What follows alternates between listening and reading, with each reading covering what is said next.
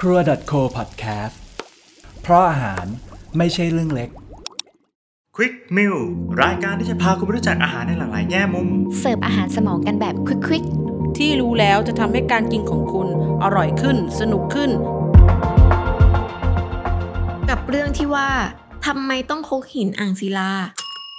ครัวเอเชียมีครกใช้กันเกือบทุกประเทศค่ะ ทั้งครกไม้ ครกดินเผา ตั้งแต่อินเดียจรดแผ่นดินจีน และญี่ปุ่น โดยเฉพาะวิธีการกินของคนไทยกับครกแทบไม่แยกออกจากกันเลย เพราะเรากินข้าวกับแกงและน้ำพริกจำเป็นต้องมีครกไว้ตำโขลกเครื่องแกงครกดินเผากับสากไม้น่าจะเป็นชนิดที่คนไทยใช้กันมาแต่โบราณค่ะ เรียกว่าครกกระเบือ หมายถึงครกดินสำหรับตำข้าวเบือหรือน้ำพริก ใช้คู่กับสากกระเบือทำจากไม้ ส่วนครกหินที่ใช้โขลกน้ำพริกตามครัวไทยทุกวันนี้ ได้รับความนิยมภายหลังจากที่สยาม ติดต่อค้าขายกับจีนมากขึ้น ก็หันมาใช้ครกหินโขลกน้ำพริก เครื่องแกง เพราะโขลกได้ละเอียดรวดเร็วกว่าครกดินเผาค่ะ หนังสือครัวไทยของสอพายน้อยให้ข้อสังเกตว่าครกหินสีเขียวอย่างดีที่ทำมาจากเมืองจีน เป็นของดีมีราคา ถึงขนาดเอาเข้าลงจำนำกันเลยทีเดียวค่ะ ส่วนครกหินที่เคยมีชื่อสมัยก่อนนั้นทำจากหินที่เขายี่สานจังหวัดสมุทรสงคราม เพราะเป็นหินเนื้อละเอียดดีกว่าที่อื่น ก่อนที่ครกหินอ่างศิลาจะเข้ามาแทนที่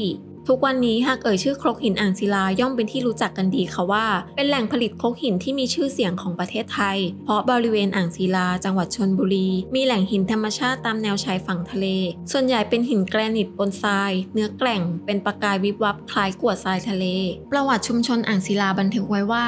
อดีตมีชาวจีนอพยพตั้งลกลากที่อ่างศิลา แต่งงานกับคนพื้นที่กลายเป็นครอบครัวเชื้อสายไทยจีน พวกเขายังคงประเพณีไหว้บรรพบุรุษ จึงต้องทำขนมไหว้อยู่บ่อยๆ ค่ะ ซึ่งล้วนแต่ต้องใช้โม่หินบดข้าวเป็นแป้งทำขนม ชาวจีนเห็นว่าหินอ่างศิลาเนี่ยเป็นหินเนื้อดี ใช้ทำโม่หินได้ จึงสกัดหินมาทำโม่ ส่วนเศษหินที่เหลือลองเอามาทำครกหินดู เพื่อใช้ตำน้ำพริก บดยา บดของอื่นๆ ตามครัวเรือน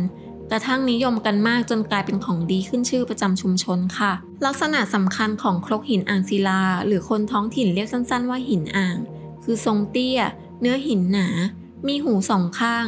ตัวครกสลักลายขวางเล็กๆ เสมอกันทั่ว เกิดจากการพงครก คือกรรมวิธีตีครกแบบดั้งเดิมที่ใช้อุปกรณ์เพียงสองอย่างคือค้อนกับพงเกี้ย ซึ่งมีลักษณะคล้ายสิว ปัจจุบันครกหินอ่างศิลาแท้ๆเหลือน้อยแล้วค่ะ เพราะแหล่งตัดหินมีน้อยบางส่วนเป็นของราชการและเอกชนซึ่งห้ามตัด จึงต้องสั่งซื้อหินจากแหล่งอื่น เช่น หินแกรนิตดำจากจังหวัดตาก หินแกรนิตสีเขียวจากเพชรบูรณ์ สลักเสร็จแล้วนิยมทาเคลือบผิวด้วยน้ำมันวานิชหรือแลกเกอร์ ให้ผิวนอกมันวาวสวยงาม เป็นครกหินสมัยใหม่ที่คนไทยคุ้นเคยค่ะ อย่างไรก็ตามนะคะ ช่างตีครกอ่างศิลาเนี่ยก็ยืนยันว่า หินแกรนิตสีดำผิวเรียบ เนื้อหินแกร่งทนกว่าหินอ่างศิลาซะอีก ถ้าพูดถึงเรื่องความแข็งแรงในการใช้งาน ก็ต้องเป็นหินแกรนิตสีดำหรือสีเขียวนี่แหละค่ะ แต่ถ้าพูดถึงเรื่องชื่อเสียงเนี่ยก็ต้องยกให้หินแกรนิตจากอ่างศิลา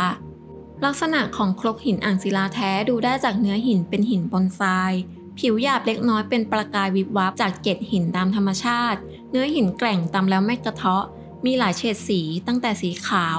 ขาวปนเหลือง แต่ที่ขึ้นชื่อจะเป็นสีเหลืองมันปูคล้ายทะเลทราย อัตลักษณ์อีกอย่างหนึ่งคือปลายจากโพรงครกและที่ขาดไม่ได้ครกหินอ่างศิลาต้องมีหูสองข้างเสมอ ปัจจุบันมีจำหน่ายที่แหล่งผลิตในตำบลอ่างศิลา ตำบลเสม็ด ตำบลบ้านปึก อำเภอเมืองจังหวัดชนบุรี ราคาอาจจะสูงกว่าครกหินแกรนิตดำถึง 3 เท่าเพราะเป็นของดีหายากค่ะ แต่ไม่ว่าจะครกหินจากที่ไหน ช่างตีครกรุ่นเก่าจากอ่างศิลาก็แนะนำว่าครกที่ดีต้องคุ้มตำน้ำพริกแล้วม้วนลง ไม่ใช่ตำแล้วกระจายออกหมด หมายถึงปากครกต้องโค้งเข้าหากันเล็กน้อย เวลาตำน้ำพริกคาวแล้วมากๆ น้ำพริกจะม้วนกลับลงครกเอง ต่างกับครกสมัยใหม่ที่ทำปากผายไม่คุ้มตำแล้วน้ำพริกกระจายหกออกจากปากครก แม้โคกหินอ่างศิลาจะเหลือน้อยเต็มทีนะคะ แต่ก็ยังเป็นเรื่องน่ายินดี ที่ภูมิปัญญาการตีครกยังได้รับการสืบสานมาจนถึงปัจจุบัน เพราะไม่ว่าอย่างไรตำรับอาหารไทยจะขาดโคกช่วยโขกไปไม่ได้ หากทิ้งโคกทิ้งสากเราคงไม่มีวันเข้าถึงเสน่ห์และปากาศิลป์อันลึกซึ้งของอาหารไทยได้เลยค่ะ